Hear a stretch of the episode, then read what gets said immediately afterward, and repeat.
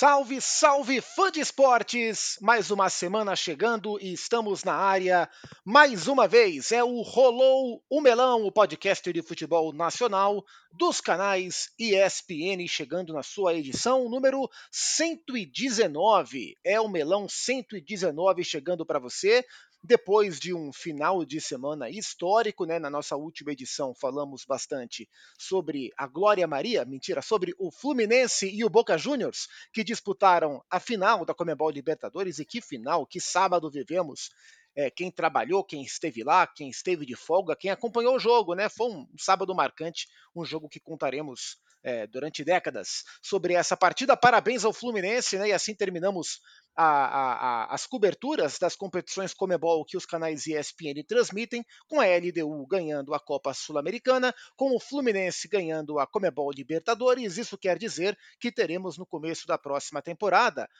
um reencontro daqueles, né? Porque o Fluminense não apenas exorcizou o fantasma de perder uma Libertadores dentro de casa, mas vai poder completar esse ciclo, ou não, reencontrando a LDU em uma final. A LDU que ganhou do Fluminense em final de Libertadores e final de Sul-Americana. Teremos a Recopa com transmissão exclusiva dos canais ESPN e Star Plus entre Fluminense e Liga Deportiva Universitária de Quito. Mas o assunto da nossa semana, número 119, não é exatamente esse, não. E eu vou perguntar para você, Eugênio Leal. A pergunta da semana, Eugênio Leal, é: Eugênio, ao longo da sua vida, teve alguma lista que você ficou fora, alguma relação, alguma lista que você ficou fora e que isso te marcou profundamente na sua juventude, na sua vida adulta? Não sei. Teve, Eugênio? Incontáveis, o PAC. Incontáveis. Tipo qual? Quero exemplos. É... É, deixa eu pensar aqui uma especial assim. A Fala lista dos sambas finalistas da São Clemente do Carnaval de 2009, 2010. Era, era, esse era para estar, merecia estar. 2010 e 2011. é. Outros não, mas esses dois sim. É. E como é que não você cheguei lidou? nas finais. Como é que você lidou com isso? Ah, fiquei muito triste, né? mas depois é a vida que segue, né? Depois fui pra avenida e cantei os sambas vencedores. É isso, é um cara que supera, levanta a poeira, não, sacode a poeira, levanta, sacode a poeira e dá a volta por cima. A vida e... é feita muito mais de derrotas do que de vitórias. Opa. É isso, já diria o professor Fernando Diniz, que falou muito sobre isso, inclusive, depois da sua coletiva vitoriosa campeão da Comebol Libertadores. Mário Aliás, Marra. É, maravilhosa é, coletiva do Fernando Diniz. Muito, muito bonita mesmo. É uma aula, dá para a gente revisitar em vários outros momentos para refletir sobre vários instantes da vida. E você, Mário Marra, você foi um cara que foi mais incluído ou excluído nas listas, relações, enfim, ao longo da vida, hein, Marra? Nossa, não sei. Várias vezes eu queria estar em um lugar que eu não pude estar, porque às vezes eu não fui escolhido, é, mas várias vezes eu fui também, então é tranquilo nesse, como diria a Virginia do metrô, no pique do balanço das horas, tudo pode mudar. É, eu vou, eu lembrei de duas situações. Uma, quando eu cheguei em São Paulo, em 2010, era um pouco antes da Copa da África, né? Me lembro e bem. Eu, eu queria muito ter ido, assim, acho que era um momento que eu estava assim, ah, eu tinha muitas possibilidades de fazer uma boa Copa, seria uma grande chegada em São Paulo. É, mas, mas eu já sabia antes, né, que eu não estava. Então, tudo bem. Agora eu tenho uma outra que que poucas pessoas sabem, né? Eu tinha 16 anos e jogava meu futebolzinho lá, né? Na época era futebol de salão. E a ABB, Associação Atlética Banco do Brasil, ia montar um time um juvenil, tudo mudou, né? Mudou o nome do esporte, mudou, mudaram as categorias, as idades e tudo mais. Tal. É, e aí a gente fez vários testes, treino, treino, treino, treino. E aí quando ia sair a lista dos selecionados para disputar os torneios, né? Era um torneio em Minas, né? Era a FESENG, né? E aí saiu lá. Eu treinei, a primeira vez eu treinei na que eu gostava, né? De ala direita. Na segunda eu treinei meio chateado, queria continuar de ala direita, técnico me botou na ala esquerda. Falei, pô, mas do outro lado, firo no meu tal. Aí depois, um três, dois treinos depois, ele me bota de back, né? De fixo. Ah, caramba, né? Não dá, né? Aí depois me bota de pivô, que é pior ainda. Ah, nem, não, não, tô fora dessas coisas. Dancei porque o cara cismou com a minha cara, tá me botando sempre fora de posição. E quando ele foi sair falar a relação completa, né? Ele começa goleiro, tal, tal, ala direita, tal, tal, ala esquerda, tal, tal, tal. Eu falo, ah, um abraço, ano que vem a gente se vê aí. É, Beck, tal, tal, pivô, e tal, e tal. E aí ele vai. Ah, e eu tô levando um polivalente também, que vai ser o Mário Marra. Na época era só Mário. Eu falei, caramba, o cara, pelo contrário, não é que ele me tirou na primeira, ele me escolheu na primeira aqui. Ele só fez isso, né, de, de girar. Ele só fez isso comigo, de jogar em todas as posições. Elmo Tadeu Carvalho Perdomo, o famoso Mumu, é, foi uma lista que eu fiquei fora, mas depois eu acho que eu entrei pela repescagem.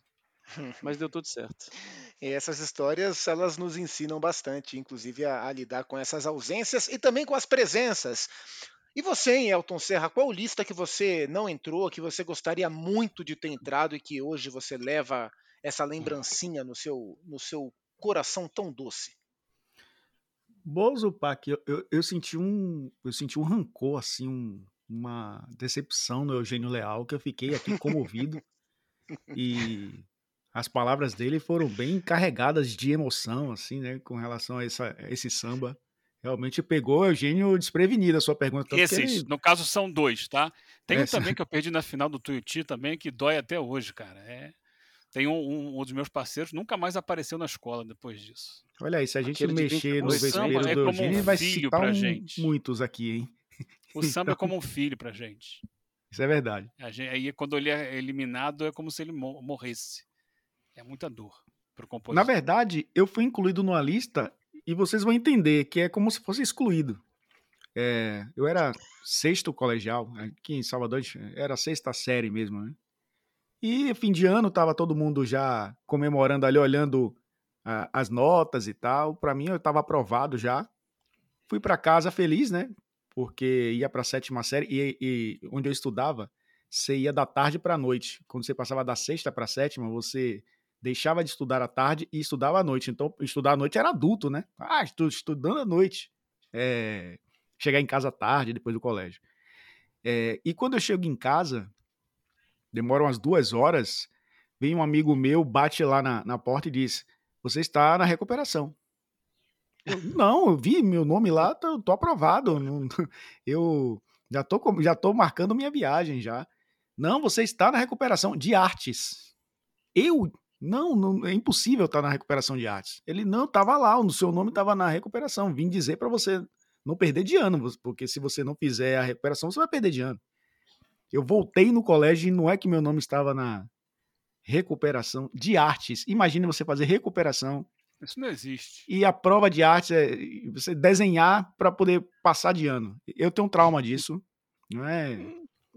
E olha que é algo que não é que eu domine, mas não tenho nenhum tipo de, de problema com questões artísticas, né?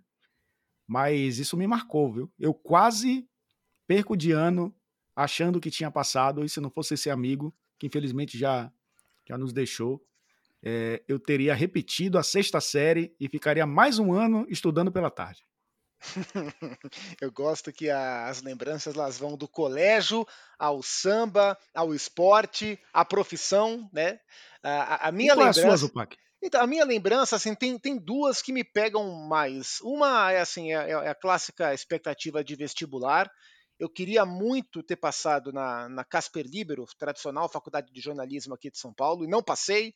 E eu estava na expectativa de ter passado, então eu fiquei no, no na, é, era madrugada, né? Era meia-noite de um dia para o outro que saía a lista, então eram 11h59, eu estava ali apertando, estava igual o Mário Marra, apertando F5, F5, F5, até que saiu a lista, o meu nome não estava, eu fiquei muito frustrado. Essa foi uma, mas a que mais me pegou foi um pouco depois. Eu tinha, eu tinha acabado de me formar, tinha um ano de formado, não estava trabalhando no meio, as coisas demoraram um pouquinho para mim para acontecer depois que eu me formei. E eu me inscrevi, acho que era no curso Abril de jornalismo, era uma, eram vagas importantes da editora Abril, a editora Abril com as suas revistas super bem e tal, e era um concurso muito disputado, eram muitas vagas, eram milhares de vagas. E aí eu me inscrevi, primeira triagem que era acho análise de currículo online, né? Passei. A segunda triagem que era uma prova de conhecimentos online, passei. Aí começou a ficar mais interessante. De milhares já éramos centenas. Aí a terceira foi uma dinâmica de grupo no prédio da Editora Abril aqui em São Paulo, na perto, Gigante, perto da Marginal Pinheiros, é ali.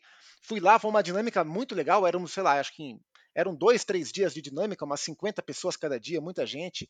E era aquela dinâmica de grupo, sabe? Que você tem que é, interpretar um animal, você tem que criar uma peça de propaganda. E isso, e a gente não sabia para qual revista eram as vagas, né? Eram as vagas da editora Abril.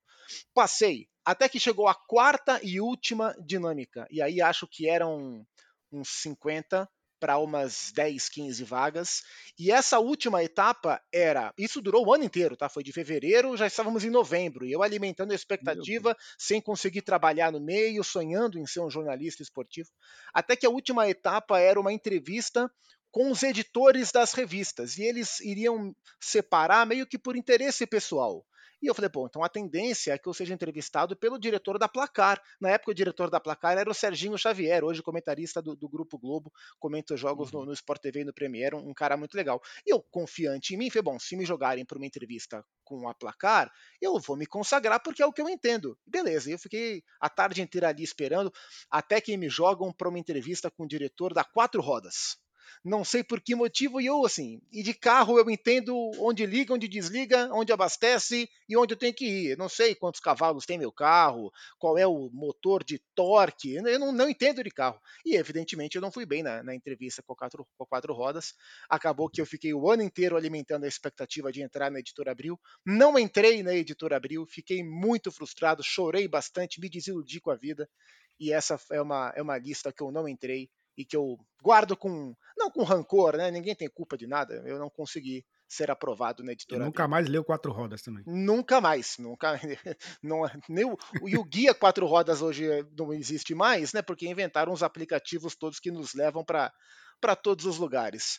Quem deve estar tá passando por uma situação semelhante, meus amigos, são alguns dos times da Série B, né? Porque, olha, é, faltam três rodadas para acabar a Série B, uma Série B tão disputada. E eu vou dizer assim: não é a gente grava essa conversa na quarta-feira, dia 8. Por enquanto, o Vitória não subiu, mas o Vitória já subiu. Então eu vou tirar o Vitória da conversa. Temos três vagas abertas para um, dois, três, quatro, cinco, seis Sete? Aliás, essa é a primeira pergunta que eu faço. Eu faço para você, Mário Marra. Uhum. Até quem briga por vaga para a Série A? Até o Guarani? Até o Mirassol? Até o Vila Nova? É.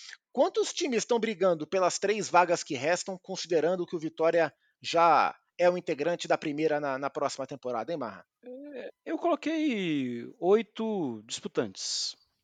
Os oito primeiros. Porque se, até se a gente olhar na tabela de classificação, é, ah, o Vila Nova podia entrar?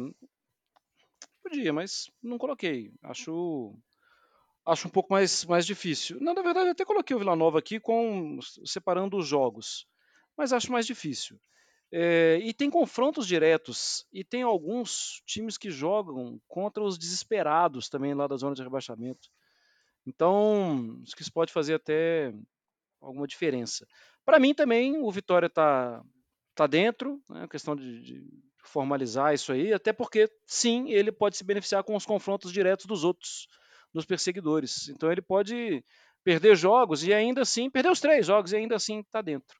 Porque a diferença dele, Vitória, 66 pontos, para quem pontos para quem está fora hoje, que é o esporte, que é o quinto, com 59, é uma diferença de 7 pontos. Assim, é muito, é, é muito azar dá tudo certo para os outros e errado para ele. Então acho que o Vitória está. É, Criciúma, Juventude, Atlético Goianiense, Esporte, Novo Horizontino, Mirassol e Guarani, que para mim estão na disputa.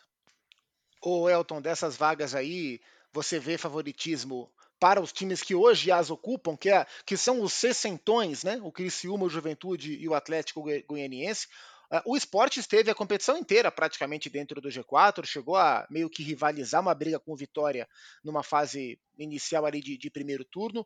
É, o, o esporte hoje está fora. É, tem alguém que não está no G4 que pode dar uma arrancada, aproveitar um bom momento uh, para subir. Faltam três jogos, são muitos confrontos diretos pela frente. Como é que você vê essas vagas em aberto aí?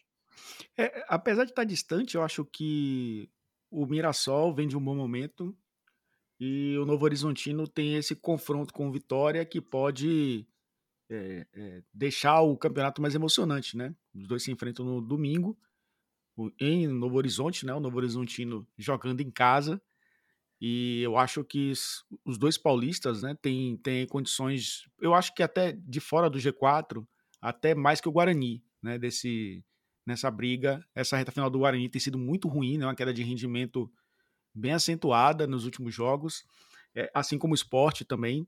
E o Atlético Goianiense, né, vem de dois jogos de muito nervoso, né, um time que teve uma arrancada muito boa, entrou no G4, mesmo com esses dois resultados, um empate uma derrota, segue no G4, mas é um time que tá ali nervoso, como tá o Vitória também, né? O Vitória teve dois jogos em casa, empatou dois jogos, teve a chance de, de matar logo essa história e não conseguiu ainda. Mas eu tô com vocês, eu acho que o Vitória vai, vai retornar e é o grande favorito, inclusive, ao título da Série B, né? Pode garantir isso num confronto contra o esporte na penúltima rodada. É, eu acho que esses dois paulistas que estão fora são times que ameaçam é, Juventude, Atlético Goianiense e Esporte, porque eu acho que o Criciúma, esse sim, tá o caminho inverso do Guarani. Né? Uma arrancada espetacular, é um time de chegada, o Criciúma já está acostumado, é, por mais que o Criciúma disputou a Série B do Campeonato Catarinense, né? teve que disputar a Série B do Campeonato Catarinense na temporada passada, é, se dividindo com a Série B do Campeonato Brasileiro. É um time que arrancou é, forte nessa reta final e eu acho que vai subir junto com Vitória. Preocupação é o esporte, né? Esse sim, você falou, né, Zupac, passou o campeonato inteiro é, no G4, mas mesmo dentro do G4, sempre existiu um questionamento sobre o desempenho da equipe e sobre o trabalho do Anderson Moreira, que chegou ao ponto de fazer uma, uma nota praticamente ali pedindo o apoio da torcida e, e meio que, ah, vou cumprir esse objetivo de subir e vai embora. Então não é um clima tão tranquilo para o esporte que deveria ser, porque entrou como grande favorito junto com o Ceará, esse sim a decepção da Série B, é, entrou favoritíssimo ao título, né, junto com o Ceará. O Vitória é surpresa, é, deixou de ser surpresa quando venceu os cinco primeiros jogos e aí disse, deu o recado dele, mas o esporte era o grande favorito, favorito ao título, não só ao acesso. Então acho que Criciúma e Vitória estarão na Série A no ano que vem, e essas outras duas vagas vão ser disputadas pelos outros seis, né? Acho que seis equipes aí disputam duas vagas nessas últimas três rodadas.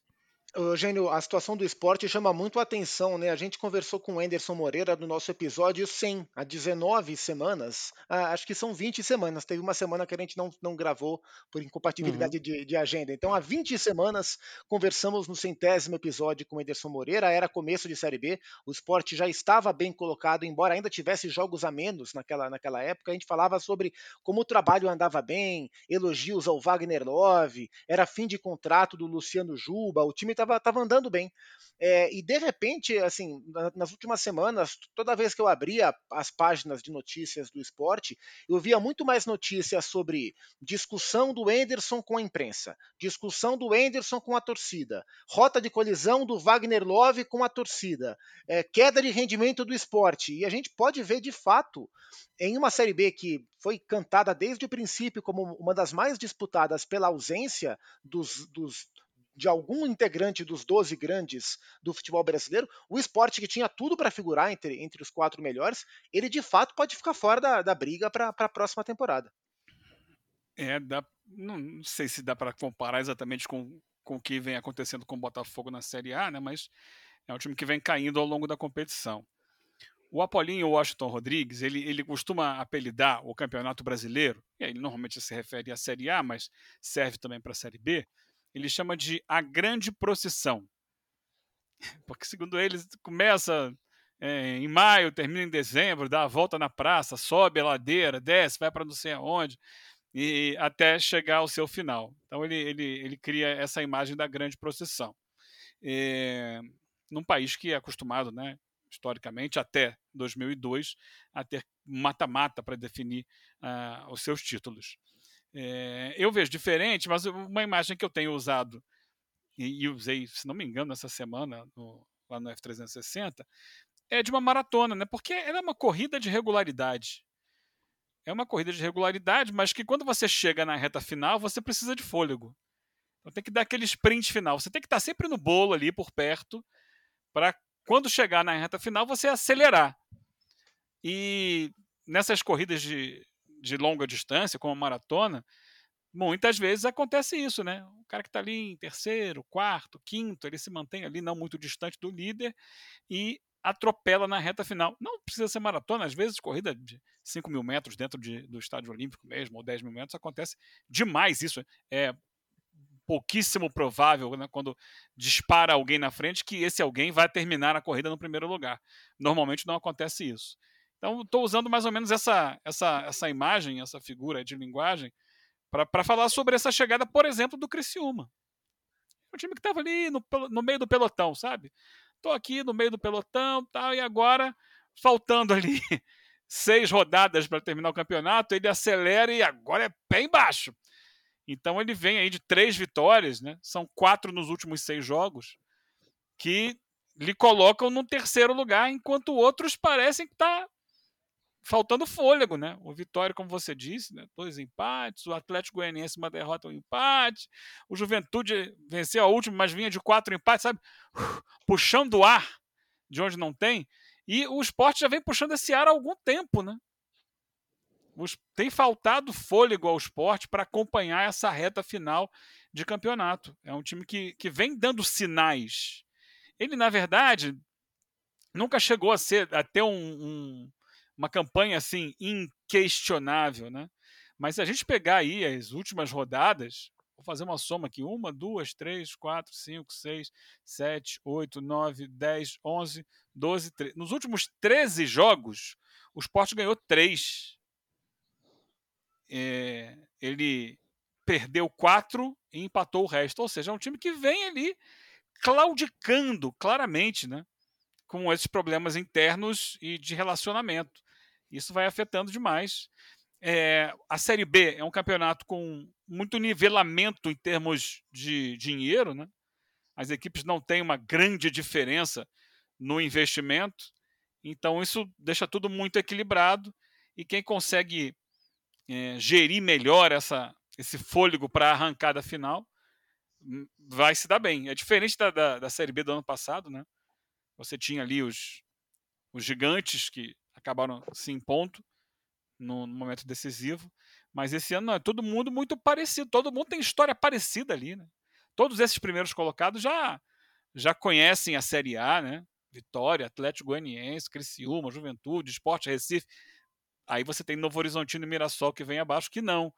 É, que, aliás, é, é interessante, eu acho que essa, essa falta de experiência pesa um pouco também, porque são times que tem desempenho até técnico, muitas vezes melhor do que aqueles que estão acima.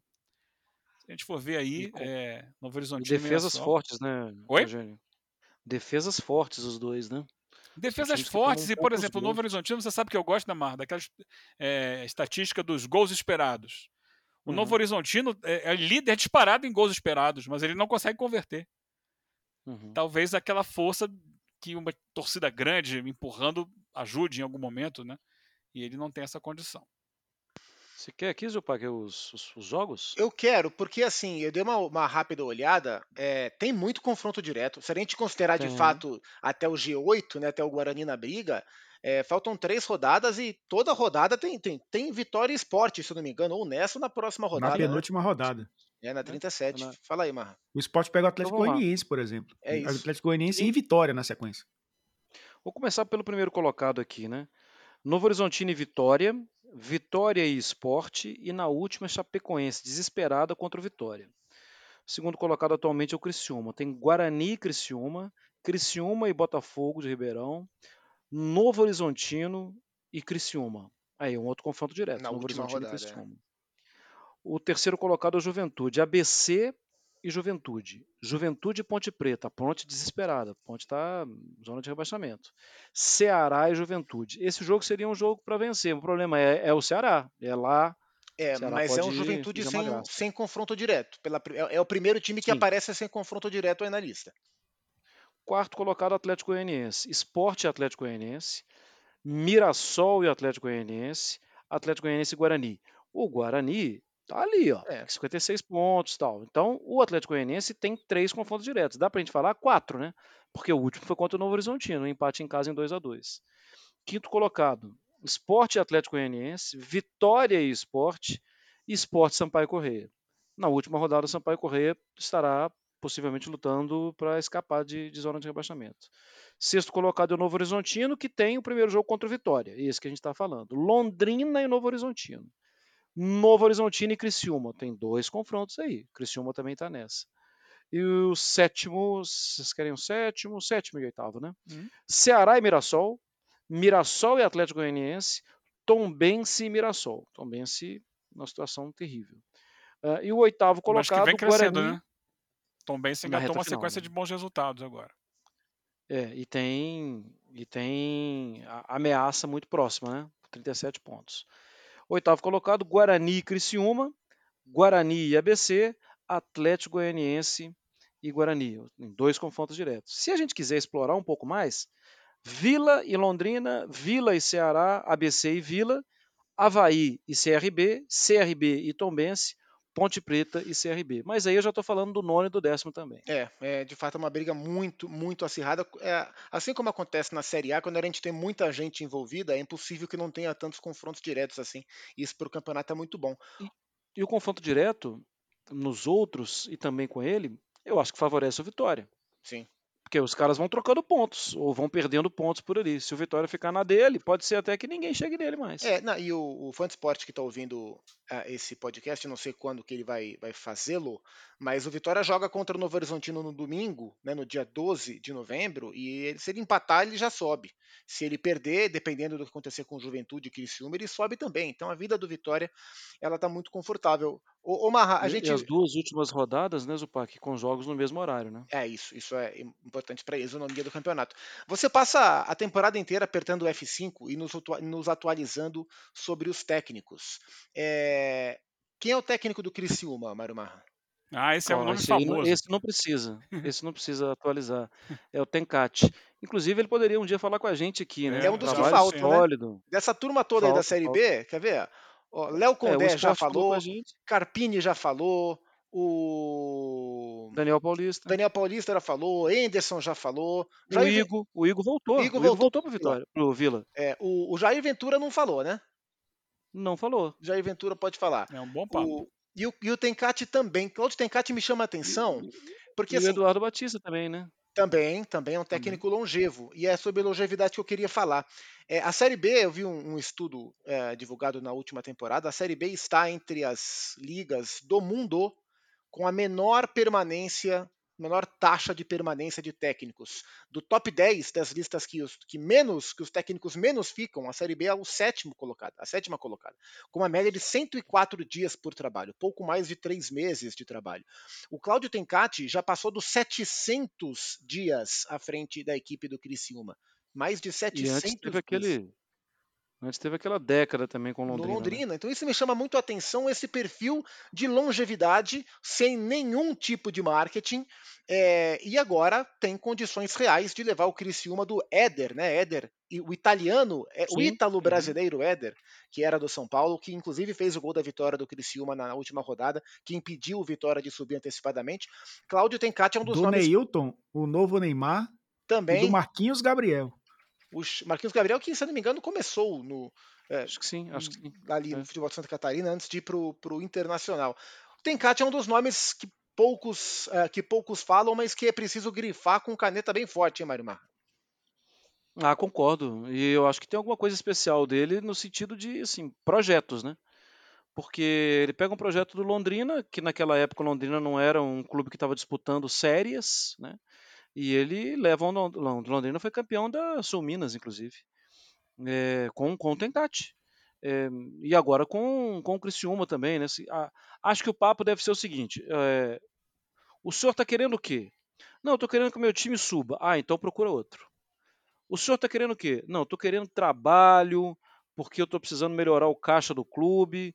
e eu não me importo com o resultado. O senhor não se importa mesmo? E se eu cair com o time, se eu for para a terceira divisão, o senhor vai continuar. Ah, então esse trabalho é para mim, fica tranquilo que a gente não vai cair, a gente vai fazer bons trabalhos. Eu acho que ele abre mão de, de empregos, viu, Zupac? E ele fica muito firme na, na ideia de planos, de trabalhos. É, deve ser um, um baita de um papo mesmo, né? É, quem, quem, quem é e participou com a gente já e tem um ano a se destacar é o Thiago Carpini, né, Elton? Carpini foi vice-campeão paulista com, com Água Santa, num trabalho inesperado e muito bem tocado. Ficou um tempo fora, foi lá viajar para a Europa, fazer os seus cursos, foi cotado em alguns times. O Santos chegou a pensar no Carpini. Ele pega o Juventude, o Juventude vai para o G4, o Juventude sai do G4 é, engata uma sequência ruim e agora o Juventude volta, última vitória muito dura sobre o Ituano dentro de casa no Jacone, mas começa perdendo e consegue virar no finalzinho, um jogo bem complicado. É, é mais um nome, assim, para mim no, no, no, meu palpitômetro, o Juventude termina a Série B dentro do G4. É, para mim também, né? Com relação ao Tencate, ele passou dois, é, ele tem essa, ele tem essa peculiaridade, né? Passa muito tempo no clube, passou dois meses no Vitória. É, passou seis meses no Atlético Goianiense. Acho que a depender do local, né? E de como a, a diretoria trata o trabalho de médio e longo prazos, ele, ele acaba não tendo tanto tempo. É, tempo que o Carpini tem tido de amadurecer o trabalho dele, né? E a gente, no papo com ele, a gente até falou isso. É um ano especial para ele, né? Porque ele começa e termina o ano de uma maneira é, espetacular e surpreendente para muita gente.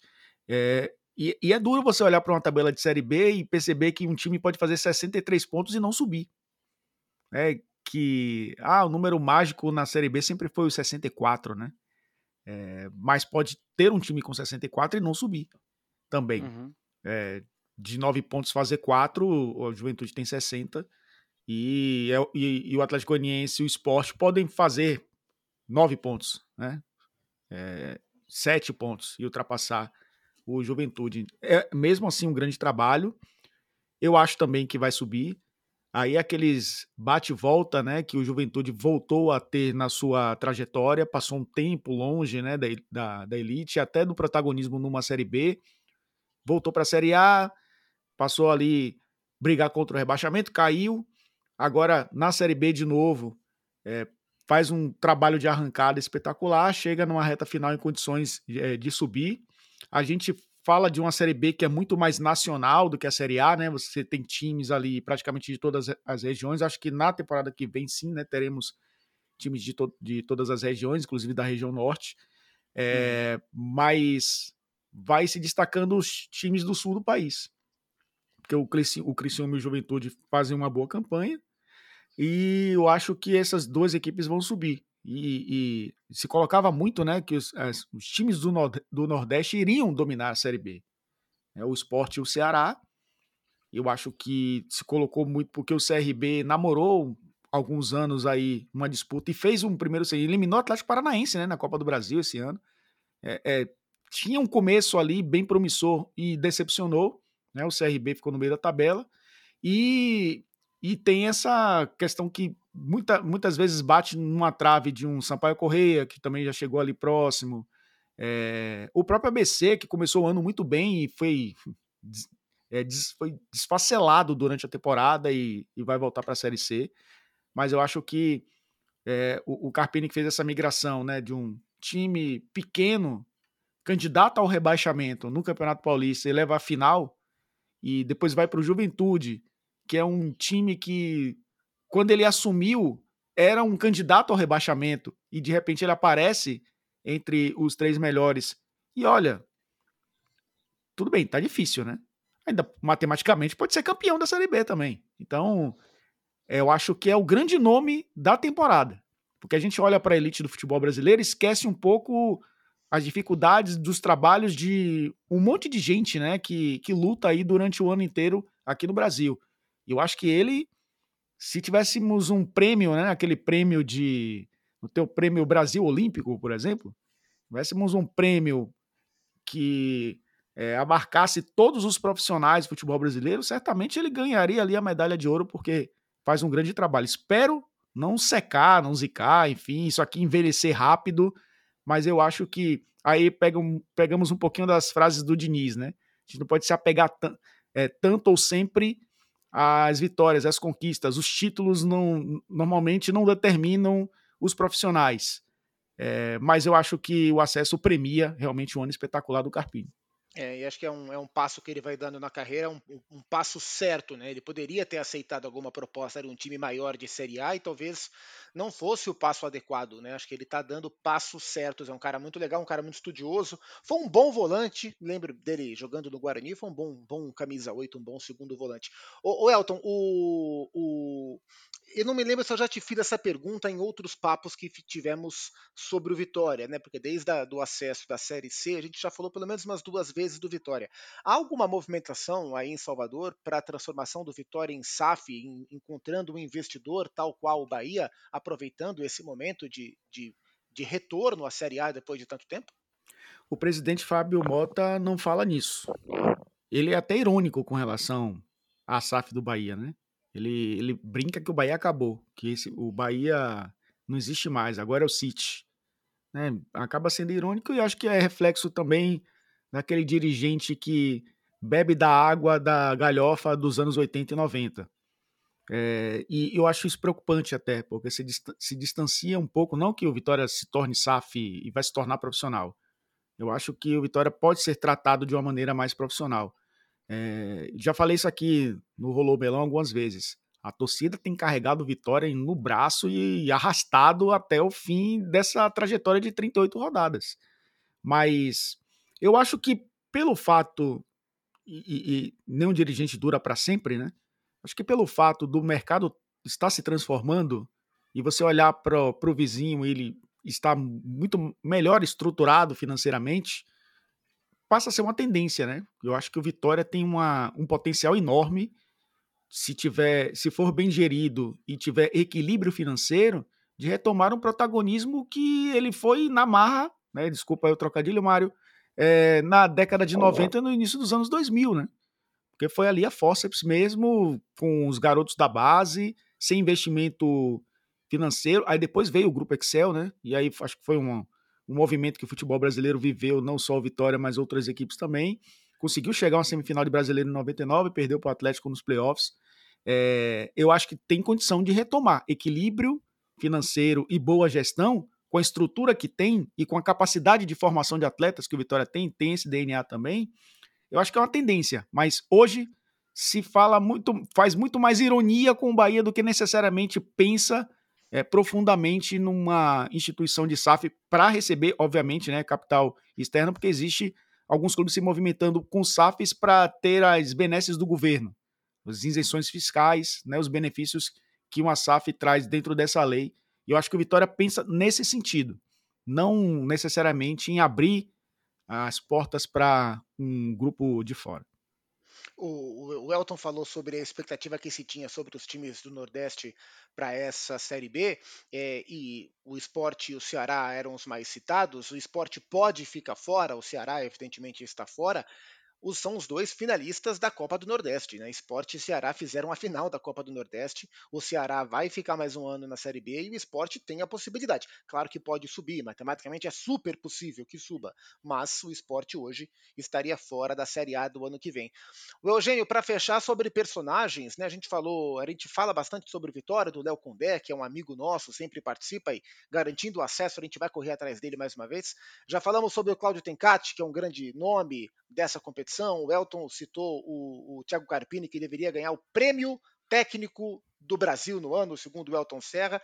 E eu queria puxar o Jair Ventura, né? Porque o Jair já teve momentos tão diferentes na carreira. Ele pega o Atlético Goianiense fora do G4, até um pouco distante, é, e coloca o time lá dentro, né? Enfim, tá brigando a vera por essa, por essa vaga. E é um treinador que já foi lembrado para clubes grandes já treinou o Botafogo, já treinou o Corinthians, já treinou o Santos, é, mas ele vem encontrando um nicho de um futebol muito competitivo nos times que ele pega com um orçamento um pouco menor e vem montando equipes sólidas dentro das propostas, né, Eugênio? Vem sim, vem sim. Inclusive, eu acho que o, o Jair ele ficou com uma imagem hum, diferente do que deveria ter no futebol brasileiro, né, no mais alto nível, devido especialmente aos trabalhos dele que não deram certo no Santos e no Corinthians. É, talvez ele não tivesse pronto para esses desafios ainda, mas por onde ele tem passado recentemente, ele tem conseguido entregar resultado. Você pode discutir, ah, eu gosto ou não gosto do estilo, tal, mas eh, há outros técnicos que estão aí sem que a gente goste tanto do estilo que estão fazendo sucesso, né? E que estão levantando taça, e que estão entregando resultado, que as pessoas falam, ah, mas está dando resultado e tal. Então o, o Goiás ano passado se salvou do rebaixamento é, pelo trabalho do. Aliás, com alguma folga até, pelo trabalho do Jair Ventura. O esporte tinha se salvado do, do rebaixamento é, anteriormente também pelo trabalho dele. E a gente vai aí pegar uma, uma sequência de. O Juventude, a mesma coisa. Né? Nessa sequência aí, estou falando de Série A. E, e tudo com elencos é, difíceis para você trabalhar, né? É, a gente está vendo o sofrimento desses clubes, é, a dificuldade. Eu lembro do esporte claramente ter demitido o, o, o, Jair Ventura, depois dele ter conseguido manter a equipe na primeira divisão. É aquela história, vai para o estadual e tal, a cobrança é outra. Mas no ano seguinte ele foi rebaixado. O Juventude é a mesma coisa. O Goiás eu não sei como será agora. Mas o Goiás está aí numa situação difícil também. Ele que salvou ano passado com o Jair. E o Atlético Goianiense, o Jair pega numa situação dificílima, com muita cobrança, com muita pressão, pressão inclusive do presidente, né? No, no início do trabalho dele, o presidente cobrando, reclamando e tal. A gente sabe como o Watson se mete lá na, nas coisas do, do, do, Atlético Goianiense, mas ele conseguiu fazer o time ser competitivo e está chegando nessa reta final com grandes chances, né? Hoje está na zona de classificação para subir. O Goianiense, que é um clube que vinha se mantendo na Série A em temporadas anteriores e ano passado caiu, acho que muito em função de ter ido longe em, competições paralelas, né, Sul-Americana e Copa do Brasil, deixou um pouco de lado o brasileiro. E acho que tem tudo para voltar esse ano. Então, é, é bom a gente olhar com carinho para esses treinadores, né? A gente está citando aqui outros nomes é, que podem ter espaço, sim, em clubes da Série A, como é, o Tencati, que a gente já falou, como o Carpini, como o Condé, que vai ser provavelmente o campeão e que nunca teve uma oportunidade. Eu queria falar sobre um outro técnico, que também é, é de certa forma marcado, está sempre trabalhando, mas de certa forma marcado, e que estava no Ceará tentando fazer um trabalho. Vamos lembrar que lá no início a gente entrevistou aqui também né, o diretor esportivo do Ceará e ele falou: não, estamos buscando o treinador porque a gente entende que não dá para jogar a Série B só no contra-ataque. A gente quer um treinador que construa o jogo que era o Eduardo Barroca. O Barroca não teve tempo para construir o jogo no Ceará, foi demitido, e aí o, o Havaí, que era a lanterna da competição, estava lá embaixo, assim, fadado ao rebaixamento, apostou no Barroca. Ah, saiu aí do Ceará, volta aqui para o Havaí, onde ele já tinha trabalhado. E ele, com trabalho de dificuldade, não tem um grande elenco e tal, ele está tirando o Havaí lá de trás. Se a gente pegar a, a metade inicial da temporada do Havaí, né, ele tinha só duas vitórias, uma série de derrotas. É, e ele agora ele está invicto. São seis jogos sem perder nessa reta final. É, três vitórias, três empates. Deu uma oscilação um pouco antes disso, mas vinha buscando resultados também. E eu acho que vai se livrar. É, não está livre ainda, né? Não está livre Sete ainda. pontos de diferença, né, Eugênio? Se a gente está falando que o Vitória subiu, a gente pode falar que o Havaí escapou também. É, Sete matematicamente pontos. ainda tem risco, né? Sim. Mas ele pegou um trabalho desenganado quando, quando ele assumiu lá. Então, é um outro nome que a gente também tem que olhar com carinho, porque cada um é, é um trabalho de, de, treinador, de profissionais de futebol, com equipes de comissões técnicas e tal, que estão ali buscando seu, os seus respectivos espaços e que sofrem com o que o Elton falou. A Série B ela é uma devoradora de treinadores. Você falou, né? Da estatística, né, Zupac? Desculpa. É, é, é isso. É, ela é uma e devoradora é um de, muito duro, né? Eu me lembro que a gente, quando a gente conversou com o com o Guto Ferreira, se eu não me engano. É, na época, o Guto estava no, no Bahia, agora não me lembro, mas era o Guto. E ele falava sobre a dificuldade de a gente encontrar grandes jogadores na Série B, porque o mercado do futebol mudou, as revelações não estão mais jogando nos times de Série B. É, então os jogos são muito duros, os times são competitivos. É muito difícil você ver um time que seja um time que propõe o jogo com, né, de, por definição, como foi o Red Bull Bragantino, por exemplo, quando jogou a Série B é, com Antônio Carlos Zago, né, e foi campeão antes de subir a primeira divisão. É um campeonato muito difícil, muito Aliás, se você me permite um parêntese, já que você citou, o Zago é, é o técnico da seleção boliviana, né? É Fez é ontem sua primeira convocação, vai estrear agora na, na próxima rodada de eliminatórias. É um técnico brasileiro quebrando um pouco a, a mesmice de técnicos argentinos nas seleções sul-americanas. Ele que treinou o Bolívar antes, deixou uma boa Isso. impressão pelo Bolívar e agora é técnico da Bolívia. Para fechar, Eugênio, diga lá, Elton Serra, você que manda. E, e, e, não deixando de citar, né, alguns trabalhos que, que a história vai, vai entregando e, e vai se distanciando cada vez mais. Chapecoense pode ir para a Série C, com uhum. Claudinei como técnico, Henrique Dourado no ataque, o Vitor Ferraz, jogadores experientes. E a Ponte Preta, que é um time que a gente vê o Guarani né, brigando pelo acesso e muitas vezes se colocava que seria o inverso. É, a Ponte Preta sofrendo também, está na zona de rebaixamento nesse momento, sofrendo para permanecer na Série B do Campeonato Brasileiro. É, e a gente está criando um caminho de clubes tradicionais frequentarem a Série C né? Obviamente que a gente já viu o Fortaleza passar muito tempo, o Santa Cruz passar muito tempo, o Vitória na temporada passada, mas essas últimas três, quatro temporadas sempre está batendo um time que recentemente estava na Série A indo para a Série C, né? O Santa Cruz inaugurou isso em 2016, subiu, fez o, fez o caminho inverso na mesma velocidade. E a gente está vendo agora equipes como a Chapecoense, que desde que chegou à Série A não havia sido rebaixada, e quando caiu não conseguiu mais reagir. Ao ponto agora de nessa temporada estar tá caminhando para a Série C e a Ponte Preta também, né? A Ponte Preta já visitou, mas é um, um time tradicionalíssimo que também está é, arriscadíssimo, né, de, de frequentar a Série C no ano que vem. Ah, Você sabe como curiosidade quem é o técnico de Sampaio Correia? É o Dejair, que foi jogador. Volante? É. Era bom jogador o Dejair, hein, cara? Era um é, ele foi auxiliar do Ramon Menezes é, durante um bom tempo, inclusive na seleção, né? Dejair era bom jogador, batia bem na bola, é, batia muito bem na bola. Bem, isso aí. O Elton falou da Ponte, a Ponte Preta ela foi campeã esse ano, mas ela jogou a segunda divisão do Paulista. A final Paulista. da Série A2 do Paulistão foi Ponte Preta e Novo Horizontino, as duas equipes que subiram. Novo Horizontino podendo subir à Série A e a Ponte Preta lutando para não cair para a Série C. É, eu, eu não me lembro, eu vou fazer 40 anos ano que vem, não me lembro de ter visto a Ponte Preta jogar a Série C. Talvez tenha jogado e eu não tenha percebido, mas nos últimos muitos anos, né, talvez quando, quando eu era criança, mas nos últimos muitos anos, terceira divisão para Ponte Preta é demais. É um negócio meio pesado mesmo. Ponte Preta é Série A. E a gente estava né? acostumado a ver a Ponte Preta na Série A. Série A. Todo ano. Há 10 anos, a Ponte Preta foi vice-campeã da Copa Sul-Americana. 2013 Sim. perde para o Lanús, né? Enfim. Vamos fechar, turma. Eugênio, quero palpites. Ó, eu começo com o primeiro. Quem sobe é o Vitória. Os outros três, você escolhe, Eugênio. Bah, ah, fácil. Meus, eu sou um terror de palpite, porque eu é, acho que eu não estava sozinho nessa, não, mas eu passei metade do campeonato apostando que o Ceará ia subir. O Ceará vai subir, o Ceará vai subir, o Ceará vai subir. E não deu. Mas eu ainda acredito que o esporte vá subir. Então, assim, Vitória, Criciúma, é, Juventude e esporte. Tá aí. Elton. É, eu já tinha cravado, além do Vitória, o Criciúma, né? Para mim, viagem alta, assim, de difícil de, de evitar. É, é, difícil porque eu deixei de fora o Atlético Goianiense, que eu acabei de falar que vai subir também, né? Ah, não sei. Mas eu tô com você, Eugênio. Não Acho sei. que Juventude e Esporte sobem, apesar dessa reta final do esporte ser dificílima. É, para mim é mais difícil até, até pelo momento do esporte. Mas é, é, é um clube que tem chegada também, né? Eu acho que uhum. ficaria com Juventude e Esporte, além de Criciúma e Vitória. E aí, Mário Marra?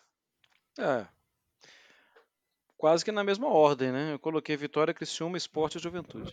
É, eu coloco Vitória, Criciúma, Juventude e Atlético Goianiense. Acho que o Dragão volta à primeira divisão, ocupando o lugar do Goiás, que para mim o Goiás voltará à Série B e o Atlético Goianiense voltará à Série A. E Quase... para você o campeonato já acabou, né? É, é basicamente. E os quatro primeiros já estão, já estão lá, né? Então, Nessa o Zupac já acabou é, a Série B. é do futuro para você, Zupac. Teremos Bavi ano que vem no Brasileirão? Nossa, isso vai ser demais. Isso vai ser. Vão ser boas É uma- histórias. É uma pergunta, contadas. não é uma afirmação. É uma uma pergunta. pergunta. é. Terão- teremos, teremos, teremos. Esperamos que teremos. sim, hein? Teremos. Acho que o Bahia não cai, não. Tô- Algum time grande vai cair. Algum- Se o Bahia, do- algum do G12, se o Bahia não vai cair. Se eu já disse que o Goiás eu acho que vai, fica uma vaga aí, alguém do, do, do G12, do famoso G12, vai ocupar esse espaço. 50 minutos de papo, senhores. Fim da edição Bom. número 119 do Rolou Melão, que conversou sobre a Série B, a efervescente, a empolgante, a emocionante segunda divisão do Campeonato Brasileiro, que tem mais três rodadas para definir os seus três componentes que se juntarão ao Vitória, ainda que não matematicamente, na primeira divisão do ano que vem. Elton Serra, a gente se vê na próxima semana. Um grande abraço, hein? Valeu, Zupac. Realizei meu sonho de estudar à noite, graças a Deus, e trabalhar à noite também, bastante, inclusive. Até o próximo episódio. Mário Marra, se eu fosse chefe de qualquer equipe, você jamais ficaria fora de qualquer lista que fosse para a Copa do Mundo, tá? Conte comigo. Muito obrigado. Você pode, se poderia ser promovido eternamente, de forma retroativa, inclusive. Máquina do. Tempo. Meu filho tá vendo Loki no, no, no Disney Plus. E a série passa muito pela máquina do tempo. Tem os guardiões do tempo. E aí ele desliza no tempo. É uma loucura. Pode fazer um negócio desse aí também. Ô, ô, ô, Eugênio, e, a- e a gente tem que agradecer muito a editora Abril, né? Porque deu tudo certo. Deu, deu tudo certo. É. Eu poderia estar editando revistas por aí, embora revistas hoje sejam artigos, artigo de luxo, teria que me reinventar. E um dia há de existir um desfile de escola de samba só com sambas compostos por Eugênio Leal. Eu não Olha quero aí. saber Nossa! de nenhum outro. compo- Serão 10 escolas representando e contando sambas escritos por Eugênio Leal. Há de vou chegar esse dia, viu, Eugênio? Quando eu me aposentar do jornalismo, aí eu vou me dedicar exclusivamente a compor sambas de enredo, que é uma coisa que eu gosto muito de fazer. Fico sempre assim querendo. Esse ano eu não fiz, não concorri em nenhuma escola. Mas, poxa, fico depois me, me penitenciando, deveria ter concorrido. Faz parte. Um, um dia Grêmio Recreativo Escolas de Samba Unidos do Leal. Unidos Leal e, e certamente teremos Mandarei samba... para você os áudios desses sambas que eu citei que não foram vencedores. Para você E aí vai algum samba, quando o Eugênio aposentar, e o bom jornalismo torce para que isso demore, é, embora a família do Eugênio torça para que isso chegue mais rápido, algum samba sobre o melão, essa fruta redonda de cores tão diferentes, de sabor tão doce. Acho que dá para escrever um samba Melão não vai melão. ter samba esse ano, não, mas o Caju vai ter. Aí, É o enredo da mocidade independente de Padre Miguel. Legal demais, brincalhão, irreverente. E, e vem aí o Caju da mocidade. Fica de olho aí, vai ser legal. O Muito melão bom. não teve, mas o jamelão já. Jamelão, sim, com certeza. Muito bom. Fã de esporte, a gente agradece o carinho da sua audiência e até a sua paciência para ouvir a gente falar de temas que não tem nada a ver com futebol, mas é um momento de Foi descontração. pouco hoje. Na nossa... hoje, foi... hoje o preâmbulo foi rápido. Semana que vem tem mais uma edição fresquinha, fresquinha do Rolou Melão para você no seu agregador de podcast. Um grande abraço, uma boa semana e até a próxima.